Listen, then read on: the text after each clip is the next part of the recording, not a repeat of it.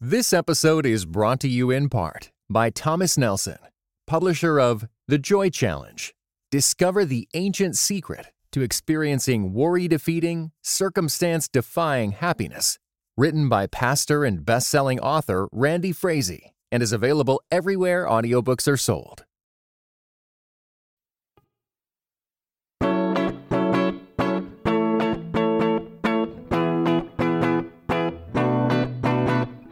You're listening to Seeing and Believing, a film and television podcast that searches for the sacred on screen.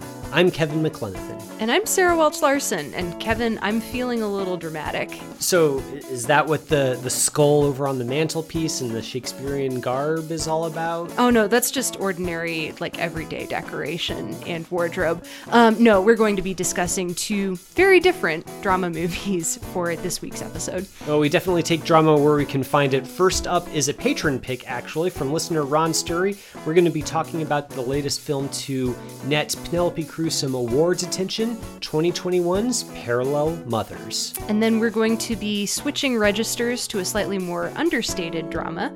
Um, we are going to be talking about Yasujiro Ozu's Tokyo Story. Oh man, I can't wait to talk about that one. It's going to be a good one on episode 334 of Seeing and Believing. Welcome to episode 334 of Seeing and Believing listeners, or as we're going to call it this week, the episode with two watch list segments. Mm-hmm. Uh, you know, we have the usual in the second segment where we're going to be talking about Tokyo Story, but this is also an episode where we're going to be fit- featuring a, uh, a patron pick from one of our listeners, and that's essentially them dictating to both of us a movie that neither of us has, have seen. So watch list dealer's choice, basically. Yeah, yeah, I, I, like that. Uh, this one is uh, actually a patron pick from a longtime listener, Ron Sturry. Uh, we've shared his feedback on a couple of recent shows, uh, most recently uh, about the Northman. Mm-hmm. But Ron had a had a bone to pick in in that same email in which he uh, talked to us about the Northman. He also was expressed a, a little bit of dissatisfaction that we hadn't uh, seen and or talked about Parallel Mothers mm-hmm. on the air, and he decided that's going to be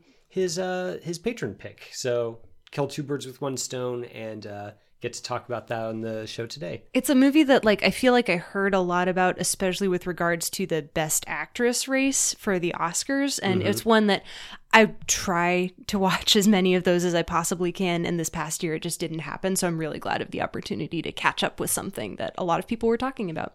Yeah, well better late than never for sure. Mm-hmm. Um in Ron's recommendation to us one thing that he mentioned that he really liked about this this film was uh, he said that he enjoyed the film's themes of forgiveness and truth telling, and yes, singled out Penelope Cruz's great performance. So that was definitely something that was kind of floating around in my mind as I as I watched this film. So with that in mind, uh, let's jump right in. Parallel Mothers, for any listeners who aren't familiar with it, is the story of Janice, played here by Penelope Cruz. Janice is a middle aged photographer who is on the verge of resolving a historical trauma that her grandparents suffered during the Spanish Civil War when she gets pregnant unexpectedly. While delivering her child in the hospital, she forms a bond with a young single mother to be named Anna, and that bond follows them out of the hospital and into the world, where complications to their motherhood and their relationship to each other threaten to become overwhelming.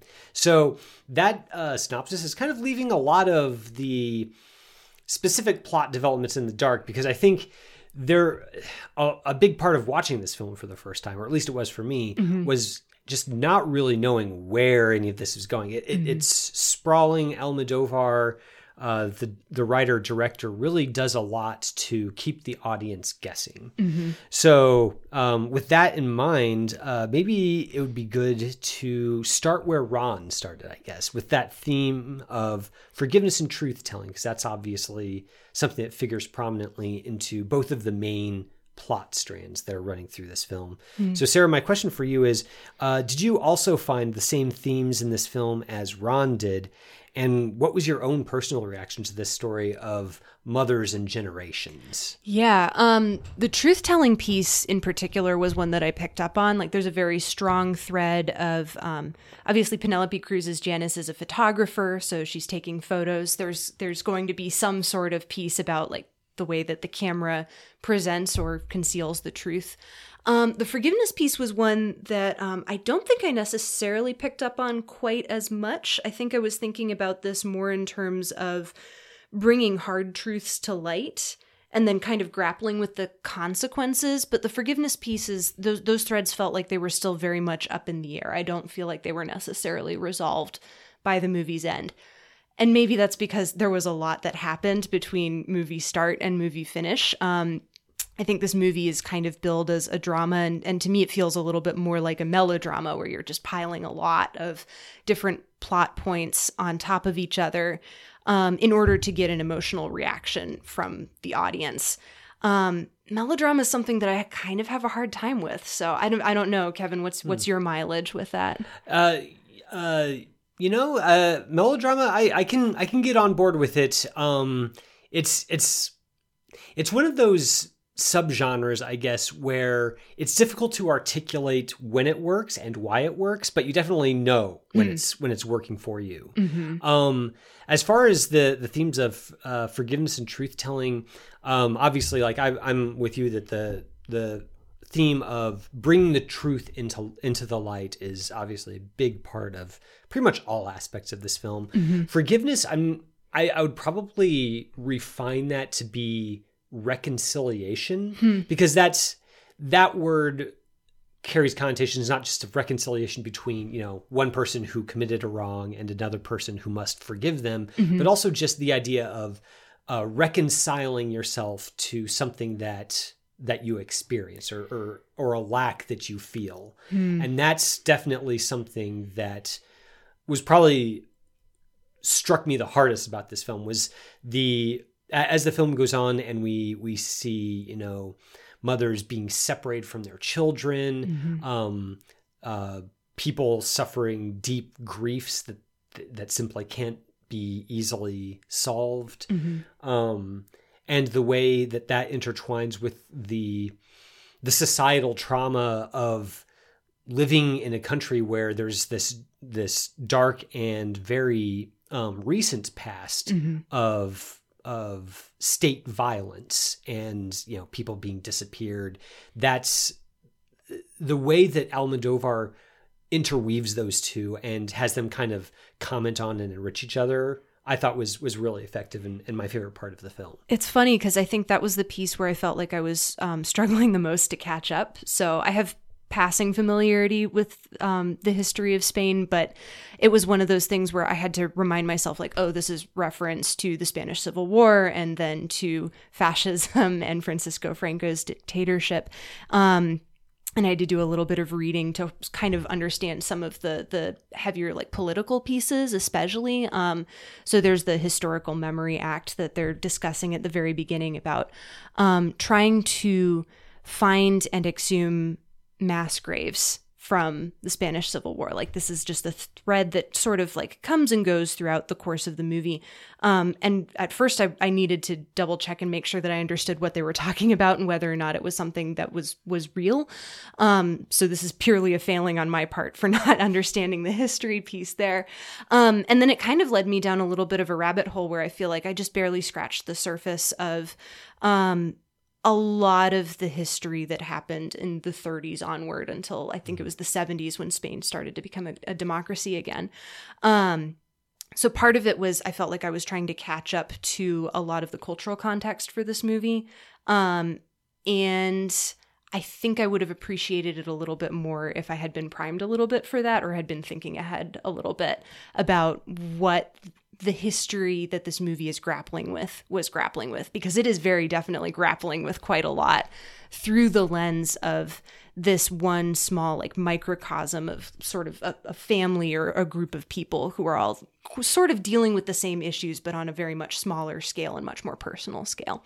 Yeah and and the the difficulty in in sorting through those you know all, all those complexities um i i think i i I'm really impressed with the way that Almodovar is able to uh, use uh, uh, parallel images mm-hmm. to suggest the parallelisms between the the situation of Janice and Anna, and also the the society at large. So he his camera often focuses on Janice uh, using a mouse to sort of like scroll through some information. Uh, at, in the opening scene, it's her or uh, the second scene, I guess. It's her uh, kind of scrolling through pictures of her family and, and telling this forensic anthropologist uh, that she's working with about about her own family's history and identifying these different figures from her past. And then later on, we see that same shot repeated as Janice is scrolling through the results of a DNA test mm-hmm. uh, to determine uh, parentage of a child and the ways in which the revelations contained in that report are every bit as destabilizing mm-hmm. and difficult for her to reconcile uh, as uh, the generational trauma. And I just, uh, it's it, it when you say it out loud, like generational trauma, and then folding that into a story about mothers, and you know, it's it sounds a little bit on the nose, but I think that. Uh, it's handled with a delicacy that I really appreciated. Mm-hmm.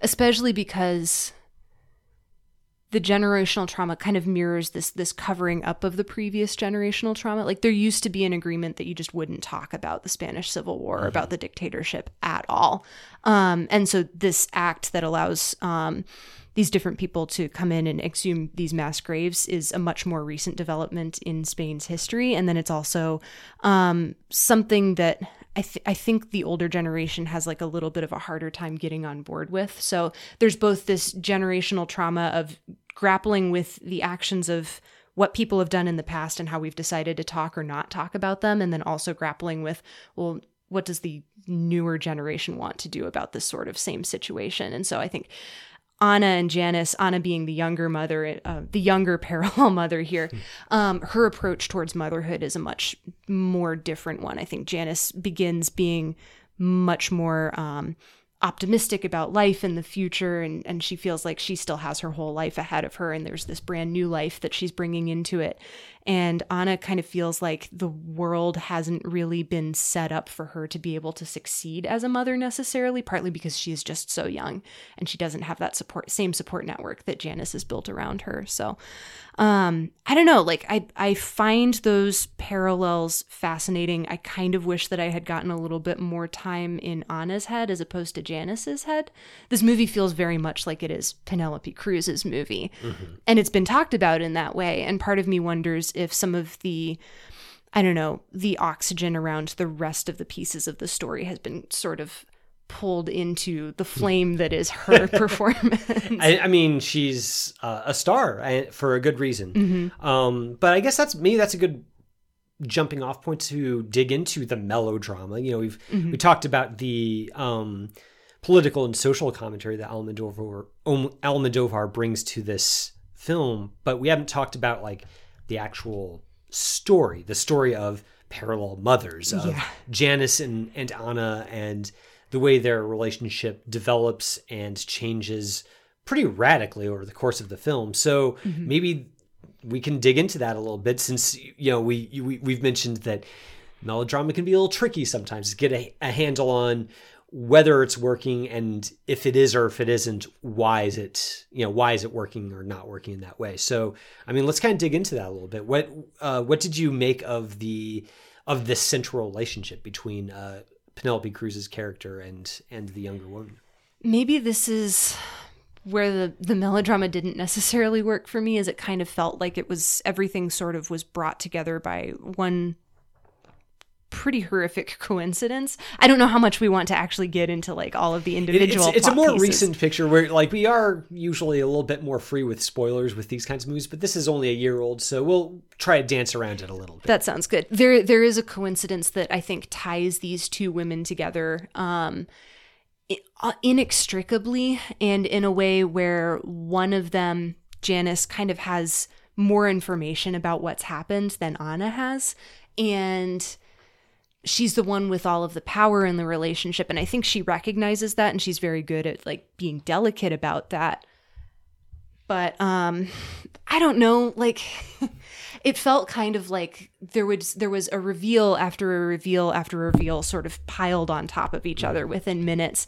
And i think that's where the melodrama lost me is is just you could tell that there was another twist kind of coming down the road and I couldn't quite tell what that twist or what that turn was going to be. I could just tell you that there was going to be another revelation and the revelation was going to be something that would throw everybody in the situation into something that feels slightly more worse than the situation that they're already in. and that's the kind of like downward slope sort of plotting that just doesn't really work for me most of the time. Hmm. I, I mean, I'm uh, in agreement with you that, yeah, I, I spent so much of the early part of the segment praising how I think, you know, Almodovar handles the political social commentary so delicately. I really like the the the thematic harmony that he finds between that story and the basic uh, premise of of these two mothers and and the twists and turns that their relationship takes. I think the the mel- the specifics of that of that relationship and the places that Almodovar takes it don't work for me as well. And I'm wondering, you know, the the technical definition of melodrama is um, a a story that places a lot of emphasis on plot and incident and not so much on characterization. Mm-hmm. Um, when you know that's and that's a pretty neutral um, descriptive kind of thing. It's not that that's not pejorative anyway. That's just kind of that's te- what melodramas tend to put a focus on is just that piling up of of incidents um, that increase the um, the amount of uh, tension in the, the in the conflict and the the amount of uh, obstacles and tension that the characters themselves have to face. I think he, for me here, um, I don't know, uh, an ingredient of good melodrama for me is that even as as the complications get might get crazy or or, or overwhelming, there's still like a, a seed or a kernel of um, intelligible human behavior hmm. um, that has to kind of keep it afloat. So even if you're watching like a Douglas Sirk film, mm-hmm. even if you've never been in exactly that uh, situation and can't imagine yourself ever being in that situation, the way that the character reacts being in that situation still has a has a coherence to it. Mm-hmm. Uh, and I think for me that's where Parallel Mothers might fall down a little bit is I I didn't find that kernel as much in in this in this story. I had a, a lot of trouble not so much understanding why uh, these characters made the choices they did, but more just wonder needing a little bit more time to sort of sit in those moments and sit with those decisions before the next complication came came crashing down on top of the of, of, the story. Yeah, a few of those complications felt like they kind of came out of left field for me. So um, Janice is involved with Arturo, who is uh, the father of her child. Um, and at one point he makes mention of like something else very large that is happening in his home and personal life that kind of I didn't quite see coming and it didn't really feel like it had too much to do with the plot as well. And, and it really undermines your your uh, desire to sympathize with him that's agreed. for sure. Yeah. And so i i think if there had been like a little bit of a kernel of fullness of character for all of these characters, I think I would have been a little bit more on board with Almodovar kind of tightening the screws on them with additional developments and like complications from the plot.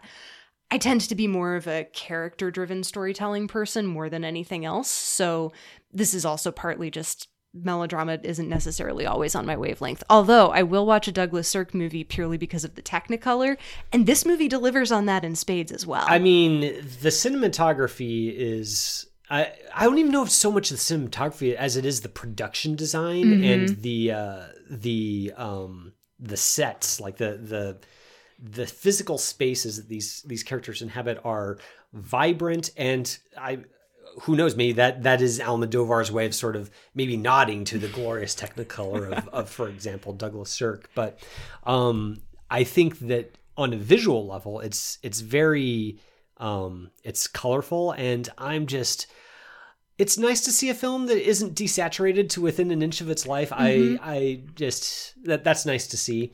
Um, I I think that there's also a visual strategy that Almodovar returns to again and again, which is to kind of have a fade to black, but fade to black in a specific way so that and this is something I think Josh Larsen in his written review of the film brought up is that um, the the fade to black uh, happens so that the very last thing that's on this, that's visible on screen before everything goes completely black is often Penelope Cruz's face and just how that that makes her that, that gives her this indelible presence that uh, goes above and beyond even her performance. It's it's purely visual, and uh, I think Josh mentions that it's a uh, it's a visual strategy befitting a star of Cruz's caliber, and I think that, that it, I think he's absolutely right there. Yeah, yeah. She definitely commands the screen in a way that you don't really see very many people do much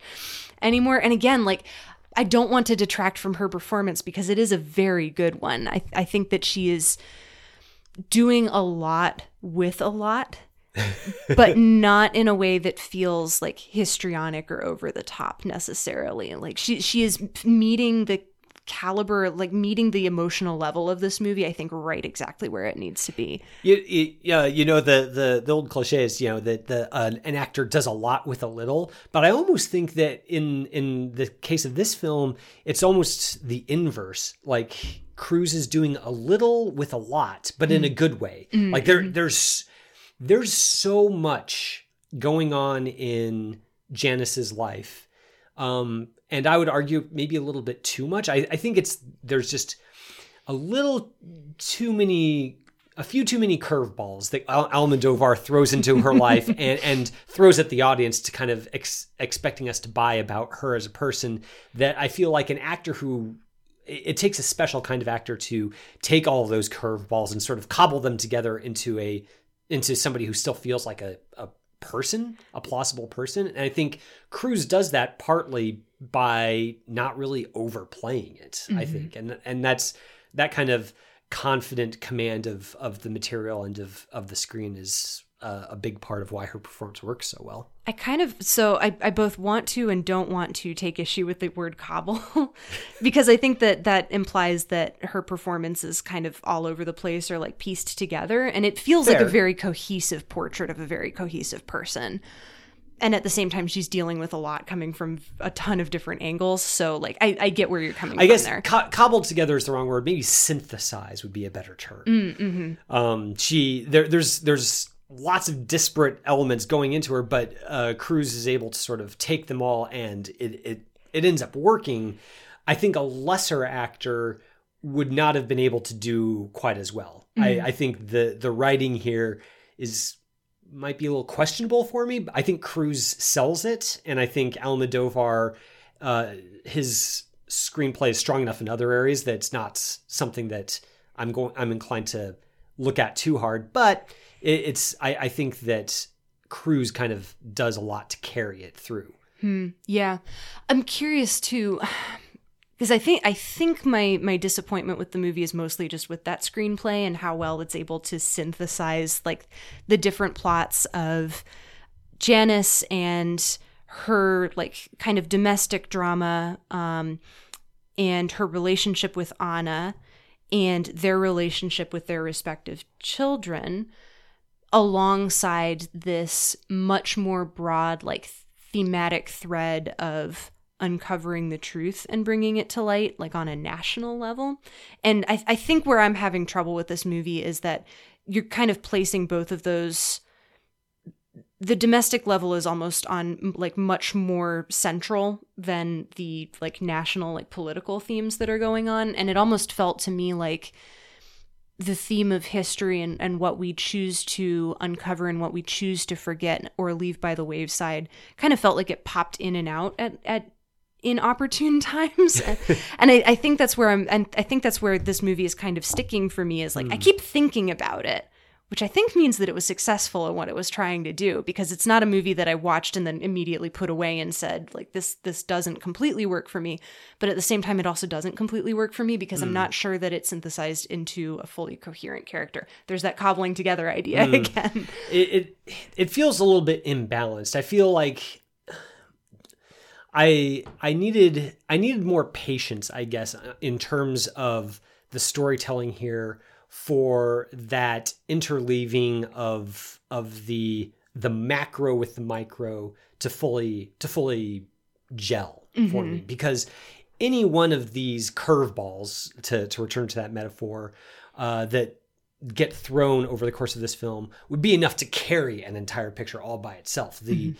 the relationship between these two mothers, the twist that happens where uh, that DNA test that I mentioned earlier comes into play, mm-hmm. um, the the the deepening of the relationship between Anna and Janice from from friendship into something almost persona like, mm-hmm. like the Ber- the Bergman film. Mm-hmm. Like there's any one of those ideas would furnish plenty of psychological richness and material for um, thematic dovetailing with the political and social, uh, all on its own.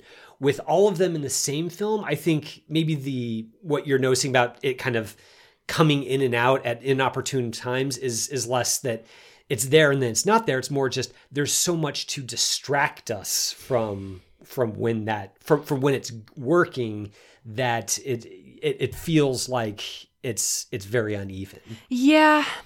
And then I keep thinking of pieces where I couldn't fully figure out where they were fitting when I was watching them and then like thinking about them a little bit later and realizing that oh wait they do actually fit. So Janice is a photographer. She starts off photographing like people like she's she does portraits she does work for magazines and then after she has to return to work because she has a child and has to be able to support her child um, she's back to photographing like i think she calls it handbags and shoes basically mm. like handbags belts and shoes the ephemera sort of of like e-commerce almost in a way and so she's had to abandon this like personal connection with other people, like taking portraits of someone in a way that represents them and who they are. Arturo who she ends up um, having a child with is is a sociologist, I believe, and so she she's figuring out like ways to photograph him that fit him but aren't a caricature. So like she refuses to use a skull in one of their portraits or whatever, and then she's sort of reduced isn't the right word, but she has to take work that is not the caliber of work that she's able to take. Like she's kind of stuck doing taking photos of just this object that exists and isn't going to exist later on down the line, as opposed to taking photographs of and representations of another person. And I think the movie is also concerned with disappearing like living memory because the mm. Spanish Civil War is still in living memory like on on some level like a lot of like there are still people who are alive who who do remember some of the stuff that happened then they were very very small children at the time but they're still around um and I think that that's that thread of kind of the national choice to begin to remember something that was very ugly and then to call it for the ugliness that it is. Um, and I think that Janice is aware of that cultural shift and she's a little bit leery of it because she keeps reminding Anna like this is something that's important and you don't know about it quite so much like this wasn't as important for you because you don't know anybody who had to deal with this but I do and I remember it. Um, and so I think that there there is this thread of we're going to forget eventually. Like everyone's going to forget that memory is going to die out and we're kind of stuck with having to grapple with that too. So and at the same time like that feels like a very strong thread. I don't know how to connect it to the interpersonal there, drama. There, there's there's a lot here, also in, in, terms of just the the film's commentary on uh, women specifically in society, and and just how that also plays into this this overarching theme of facing up to um to where we've gone wrong or where we need to do better. Hmm. Um, the being convicted, if you will, mm-hmm. to, to, use to use more explicitly Christian language, being convicted of of sins, whether those sins are, are societal or personal. Um, and uh, the ways in which Janice is is, a, is kind of almost obliged, like she she needs to keep working, but she kind of has to take what she can get because she has a kid at home. And the way that Anna's mother uh, tells a story about how she's um, a quote unquote bad mother, but that's because she feels obligated to just grasp at the one last chance for uh, her to have an acting career despite being a woman of a certain age. And just the way that those are challenges faced by these women that aren't necessarily um, faced by the men around them, mm-hmm. and how that also is is a is a strange sort of erasure that kind of needs to be brought into the light in the same way that these these sins of the past need to be brought into the light. Hmm. I think that's that's really interesting and again I think that's where the the film is strongest is when it's kind of drawing these connections or or maybe just putting those connections out there for the audience and letting us draw them for for ourselves. Mm, mm. Yep. I can get on board with that. well, uh, that is our review of Parallel Mothers. We just want to uh, thank Ron Sturry again for dictating that to us as our patron pick. Uh, we really appreciated having the chance to sit down and engage with this film. So thanks again, Ron, for sharing it with us and with our listeners. Don't go anywhere. Uh, we're going to take a quick break, and then I'm going to share with Sarah the Wonder of Tokyo story. This episode is brought to you by Visit Williamsburg. In Williamsburg, Virginia, there's never too much of a good thing. Whether you're a foodie, a golfer, a history buff, a shopaholic, an outdoor enthusiast, or a thrill seeker, you'll find what you came for here and more. So ask yourself, what is it you want? Discover Williamsburg and plan your trip at visitwilliamsburg.com. So, as we just mentioned, uh, that review of Parallel Mothers was brought to you in part by our Patreon. So, uh, this is something that we, we we plug. You know, we try to plug about every week just to make sure that you know listeners who you know maybe fast forward through the middle segment or or or whatever, just you know maybe maybe just if they slow down, they'll, they'll get to hear us talk about the wonders of of becoming a patron of seeing and believing. yeah. Um, one of the perks that you can have is to tell us a movie that you want us to review, which is what just happened in the previous segment. Yeah, that that was that was Ron's pick, and that I I mean I'm I was pretty happy when Wade and I were coming up with reward tiers that we decided on that one. Because at first we were just like, oh, you know, what if we, you know, what if too many people sign up for that tier and we're just doing those recommendations all the time, and then we kind of stopped and thought, well, that wouldn't be that bad actually, and I think that that last segment was an example of a reason why. It's it's really great to um, have a listener share with us a film that they found to be very meaningful or maybe a film that they didn't find meaningful but they'd be interested to have us dig into and try to find the meaning in so i mean there's lots of different directions you can take it but listeners if you want to sign up for uh, that tier it's our $10 a month tier at patreon.com forward slash seeing underscore believing underscore podcast. Yeah, it's not the only tier you can sign up at. There are others that will get you other swag stuff we all get.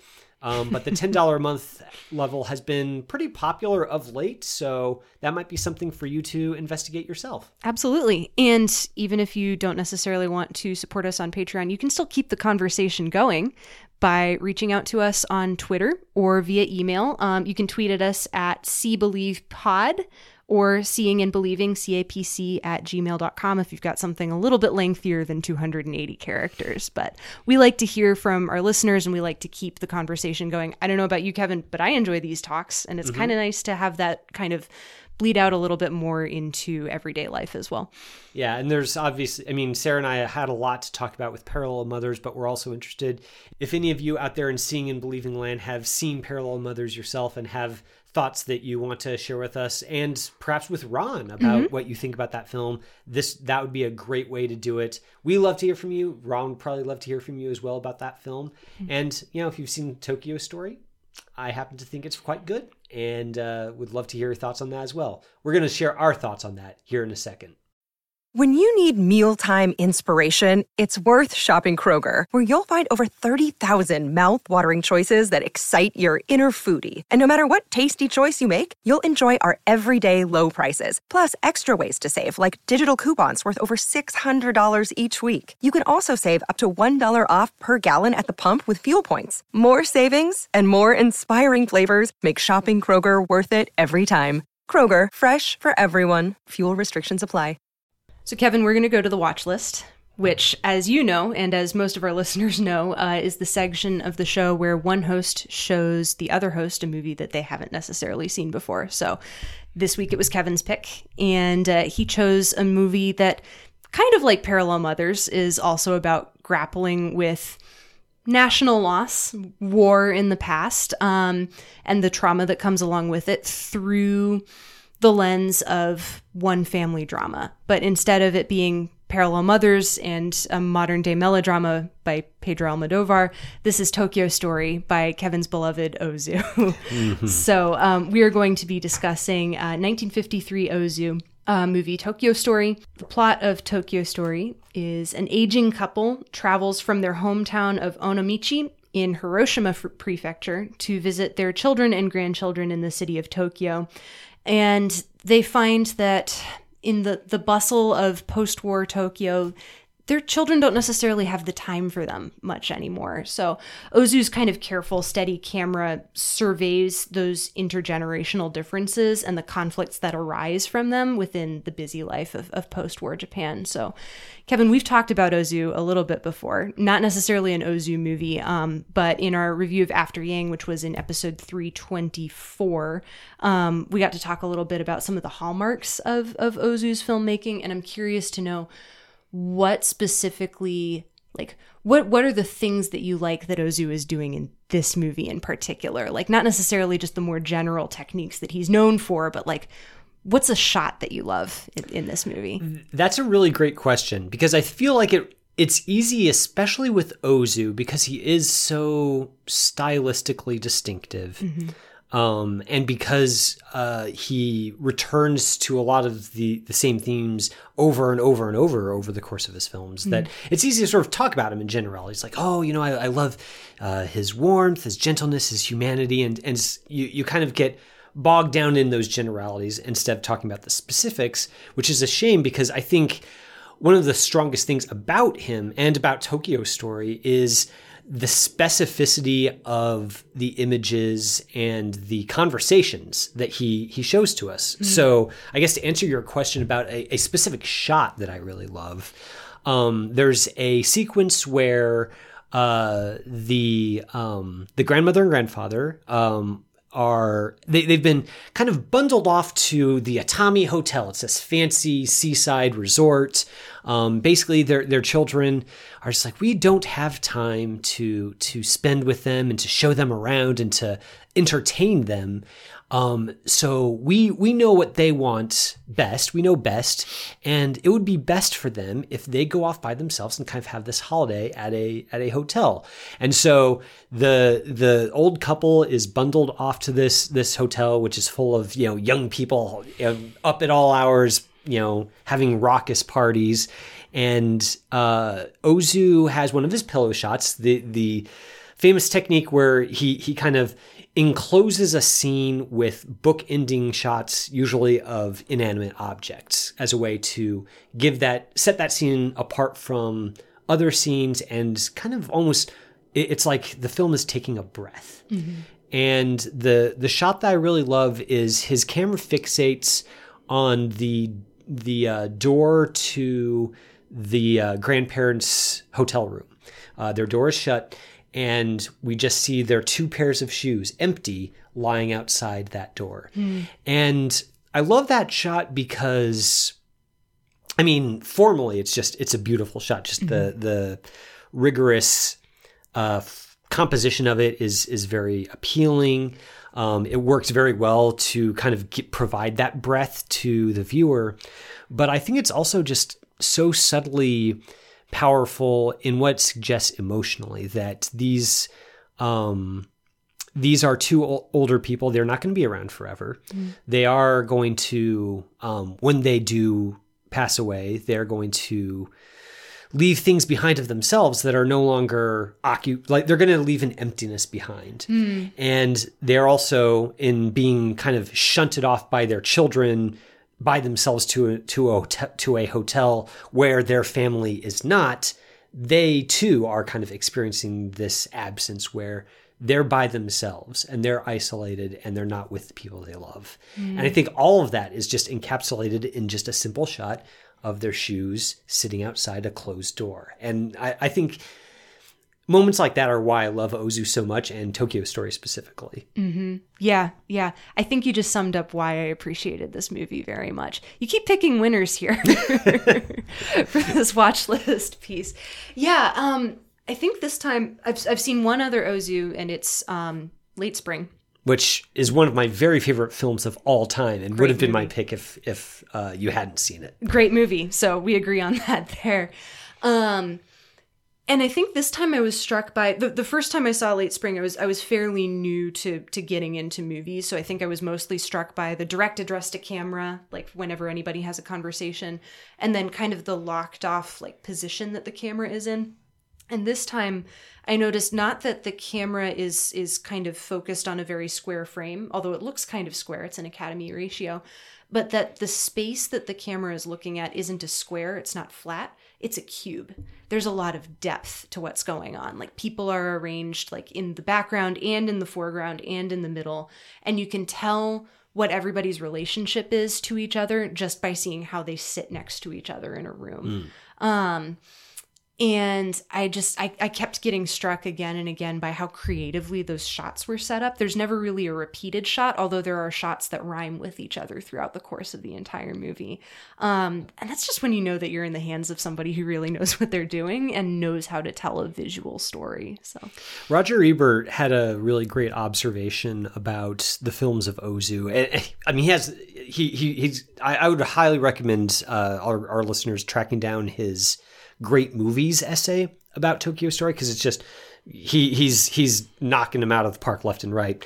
Um, uh, he he observes that um, Ozu is um, first a teacher and then a friend when you watch his films because you you learn a little bit about how to be a good person from watching his films and then as you get to know his films better and better you start to see him more as like as somebody that you you have great affection for and that you do think of like you almost know him through through his work. Um, which is you know that's that's a, a great observation not what i was actually intending to uh, to talk about when i brought this up. But um, his observation about the um, the way that ozu uses space in his films is that uh, if a character um, you know walks out of the shots like for example to go up some stairs to another room um, ozu doesn't you know his camera stays put. Ozu's famous for his stationary camera shots. And the camera just sort of waits for that person. The the person goes up the stairs and it takes them as long as it would take a person in real life to go upstairs and fetch something from an upper room and return. And allowing that kind of space, but allowing that kind of time for us to get a sense for the physical space, and also allowing just kind of that time for the audience to just sort of sit in that room almost as if we're in that house with these characters waiting for this person to return. Um, it creates a very acute awareness of the fact that these are people living in a physical space. This is their home that they live in.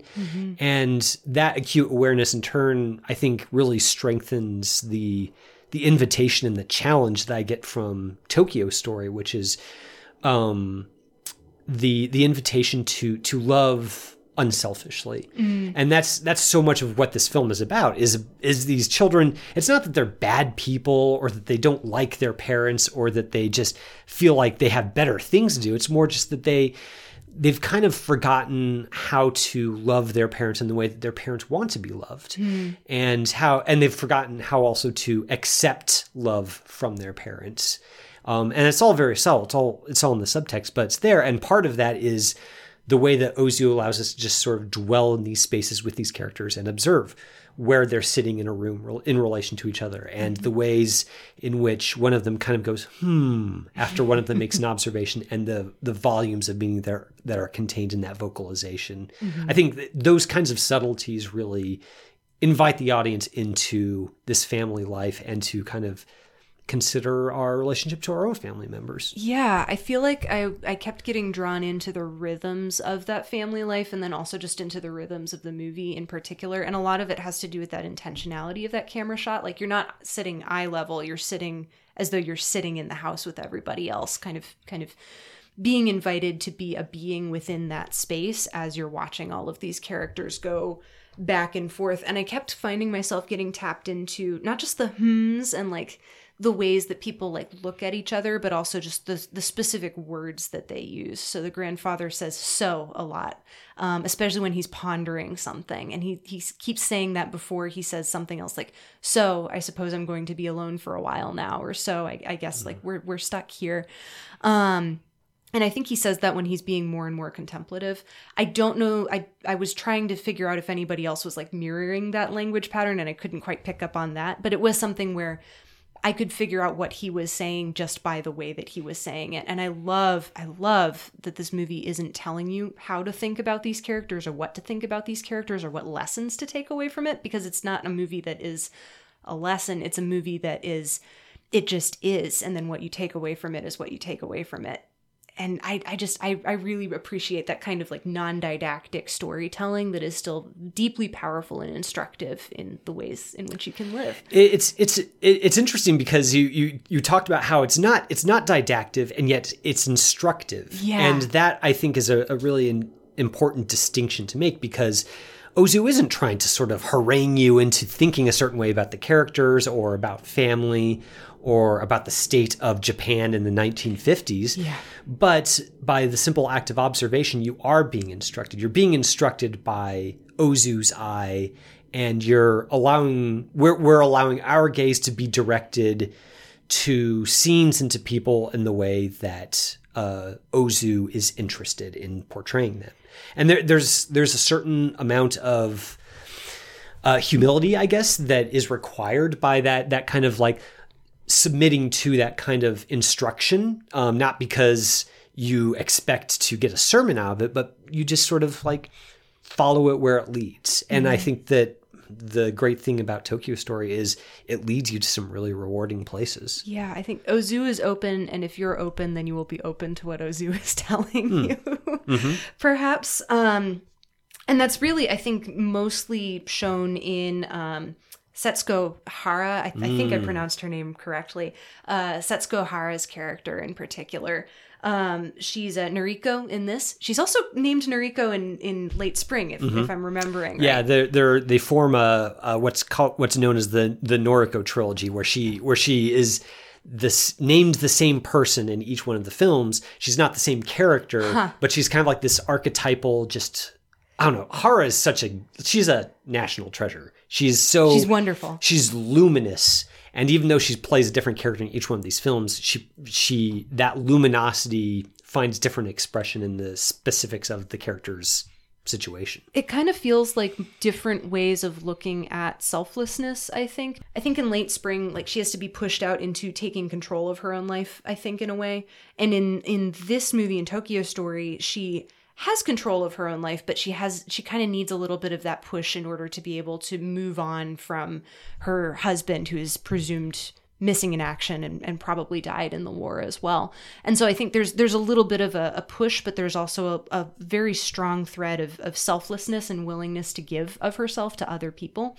Um, she gives up a day of work in order to be able to take her parents-in-law like around Tokyo sightseeing. It's not something that she needs to do. She's she lives there, she gets it, but she also wants them to be happy and wants to spend time with them and to build that personal connection. And I think she continually does that even when it's inconvenient for her. Um, I don't know, she's just the kind of person that I, I would like to be. um, I'm not sure that I ever really am though. It's it's so funny because uh, you know Ozu is a, is a very Japanese director, but there's something about the uh, the way that uh, Chishu Ryo's uh, father at the at the end of the film um, he and Setsuko Hara are are together. The the biological children have departed after the the funeral for the mother, and um, uh, he tells her that she is more of a true daughter to him than than his than his own children, even though she's you know she's not related to him except by marriage. And there's there's kind of this almost gospel vision of of somebody who uh, being brought into a family who's not necessarily quote unquote part of the official family. There's there's something about being about how her humility and selflessness um and smallness like she's she kind of she's just you know an, an office worker she's you know she's not um, she doesn't have any particular claims to the the affections of of her father-in-law. Um, you know she's not related by blood to to him. She doesn't seem to really have any family of of of her own to help her kind of through life. And yet that that scene where she hears that from him is just it's such a wonderful healing moment. Like where where she's giving to him but he's also letting her know like I see you and your um your devotion is is meaningful and um highly valued. There, there- I don't know there's something that that speaks there, there's a resonance to me very strongly of what we what we get from God you know that even though we weren't quote unquote the the chosen people uh people from all all nations get welcomed in. And I think that that kind of welcoming spirit you know even obviously though it's not probably intended by Ozu it's it's there and I think it's there because all all true love looks the same in the end and, and I, I really like that we get a little bit of that in Tokyo Story Yeah, yeah. It's funny too. Um, it kind of feels like a, a repetition on similar themes, even though the stories are very different. I keep coming back to Late Spring mostly because Late Spring is just so good. so good, Because. Chishu Ryo plays her actual father in Late Spring as well, so it kind of felt like there was, um, I don't know. It's not a rehash and it's not a reheat. Like they're both very distinctly their own stories, but I think that they also kind of kind of rhyme in harmony with each other um, in a way that I don't think I've seen too many other places. And I appreciate that Ozu keeps on coming back to that same to that that same attitude and to that same theme and is just willing to like sit and contemplate it from different angles. Um, it kind of also just reminds me of his camera work because he's just he's placing that camera and he's presenting the truth as it is or as, as close as you can get when you're seeing it through a camera lens um, and then just inviting us in to think about it for a little while and then maybe come away with something valuable from that and and the great thing about presenting the truth so matter of factly is it allows it allows a story to be sentimental without being mawkish. Yes. He's not he's not trying to strong arm us into feeling anything. Um, we we just simply watch a, a simple story unfold and um, the emotions that arise out of that are very honest and and un there, there's no artificiality there at all and i think that that's again it, it's it's a whole it, it grows out of his style I think some of the simplicity too is because he is so specific about this particular family. Like it does it's not like he's trying to tell a universal story necessarily. Like there are specific things that each of these characters want and need and care about and sometimes it's just are we making enough money to be able to survive here in Tokyo? Um but each of them approaches that same problem of like the business of how to be alive in a slightly different way, I think. And I think it's that specificity that makes these characters read as extremely real to me, even when we only spend a few minutes of time with them. Like, I would love to spend more time with all of these people and just and sit and see how they go about their lives. And we only get two hours and 15 minutes of it. And that's enough. But I don't know. I just, I kind of wish that there was more space and more time. i, I mean so a soapbox i get up on is that there's there's with kind of the rise of franchise filmmaking, no story is ever allowed to end. There's mm-hmm. always a prequel to be made. There's always a sequel to be made. We always get to you know, there, there's always this impulse that we have to find out what the backstory to something is, mm. and Frodo never gets to sail into the West in, in this in this new world. like Frodo always has to have another adventure, mm-hmm. and um, I I think that eh, it, it's it's wonderful to sit down with a film like Tokyo Story, where you do kind of at the end of it, you're you're you kind of go, oh. I want more. Yeah. But also, you get to have that feeling because it ends, it has a definite stop, and Ozu leaves us with that feeling. That's that's an integral part of the work, and that's why it's a treasure and why other more contemporary movies are disposable entertainment. so that's my soapbox. I'll get down off of it now. The, the train will go on back to Tokyo, and and there will be a melancholy whistle, and then that'll be the end of that.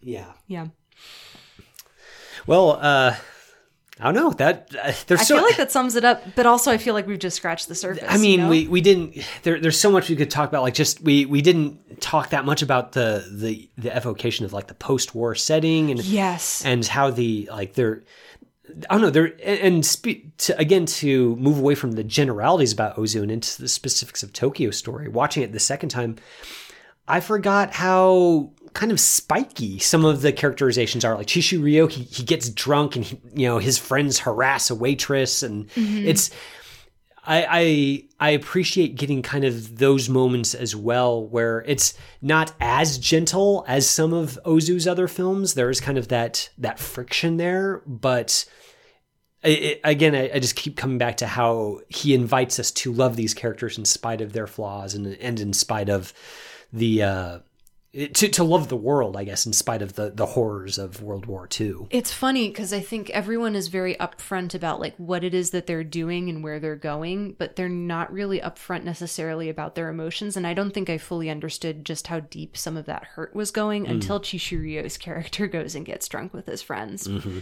And you you sort of feel it as an undercurrent throughout the rest of the movie, just in the way that like he and his family talk to each other and there's a lot that's left unspoken.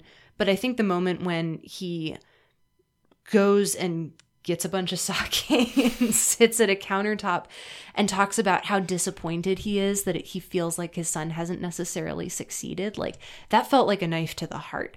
And it felt like it was a knife to his heart specifically and then by extension to mine as well because i mm. hadn't realized just how i don't know dis- disappointed he was that he felt like his son didn't feel like he was as successful as he could have been. I think that there's a lot of unspoken love in that situation as well because he wants what's best for his son. And what's best for his son may not necessarily be being a small time neighborhood doctor. Maybe it's something else. And part of me wonders if all of these characters were able to stop like the busyness and the bustle of their lives maybe they would be able to recognize like this is the right place for me to be i don't know I, or maybe they would be able to recognize just how disappointed they are and then move on to something different and better i'm not entirely sure Maybe all these characters just need to sit down and watch an Ozu movie. just what the doctor ordered Well, listeners, that that is our review of Tokyo Story. I'm so glad you liked it. I loved Um, it. It, it was it's it's a good one for sure. Um, if you've had a chance, uh, listeners, to to watch it yourself or or rewatch it, as the case may be, and and just have thoughts about that. Obviously, let us know on Twitter or over email. Uh, we'd love to hear your thoughts. Next week. Uh, we're going to be moving away from like the the quiet contemplativeness of uh, Ozu to something a little different. a little louder maybe um, i'm feeling the need kevin the need for speed Okay. we are going to be watching top gun maverick for our new release and uh, i'm going to maybe fly a little bit too close to the sun i am recommending for the watch list segment a dad movie to someone who is an actual dad Yeah. i am not a dad but i love dad movies You know, uh, it, this this is a movie too that uh, Wade, when when he and I were, were co-hosts, Wade talked about liking this film a lot, and he recommended it to me, and I still haven't seen it. So, Wade, if you're listening, I'm I'm sorry, but I'm finally making it up to you. We're going to be watching the right stuff, yes and uh, yeah, you know, like it's a dad movie. I'm a dad. Uh, it ought to be right up my alley. I'm I'm optimistic about this one. Um, and and in any case, you know, like three hour movies about the space program, like I can dig it. Yeah, yeah. My personal brand is like sad men in space, but you know, you, you get the space race in there. Like maybe not so much sadness, maybe a little bit more uh, action adventure, like sciencing your way into into into uh, new realms of discovery. Sounds like it's going to be a, a, good time. It, will be a good time for sure. I'm looking forward to it. That is our show for this week. Seeing and Believing is brought to you by the Christ and Pop Culture Podcast Network. Our producer is Jonathan Clausen, who every week helps us to search for the sacred on screen. I'm your host, Kevin McLenithan. My co host is Sarah Welch Larson, and we'll see you next week on Seeing and Believing. You have been listening to Seeing and Believing, an official production of the Christ and Pop Culture Podcast Network. Please rate and review the show in iTunes and check out our other shows at christandpopculture.com slash network. Theme music by Alexander Osborne and Lindsay Miz, used under Creative Commons License 3.0.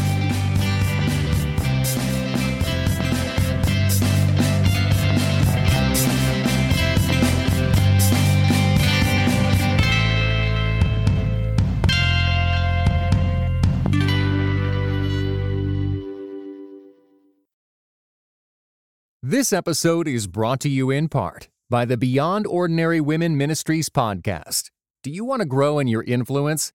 Bow's episodes feature tips for leaders of any kind, from mentoring one woman to leading a ministry. Browse Bow's podcast at beyondordinarywomen.org.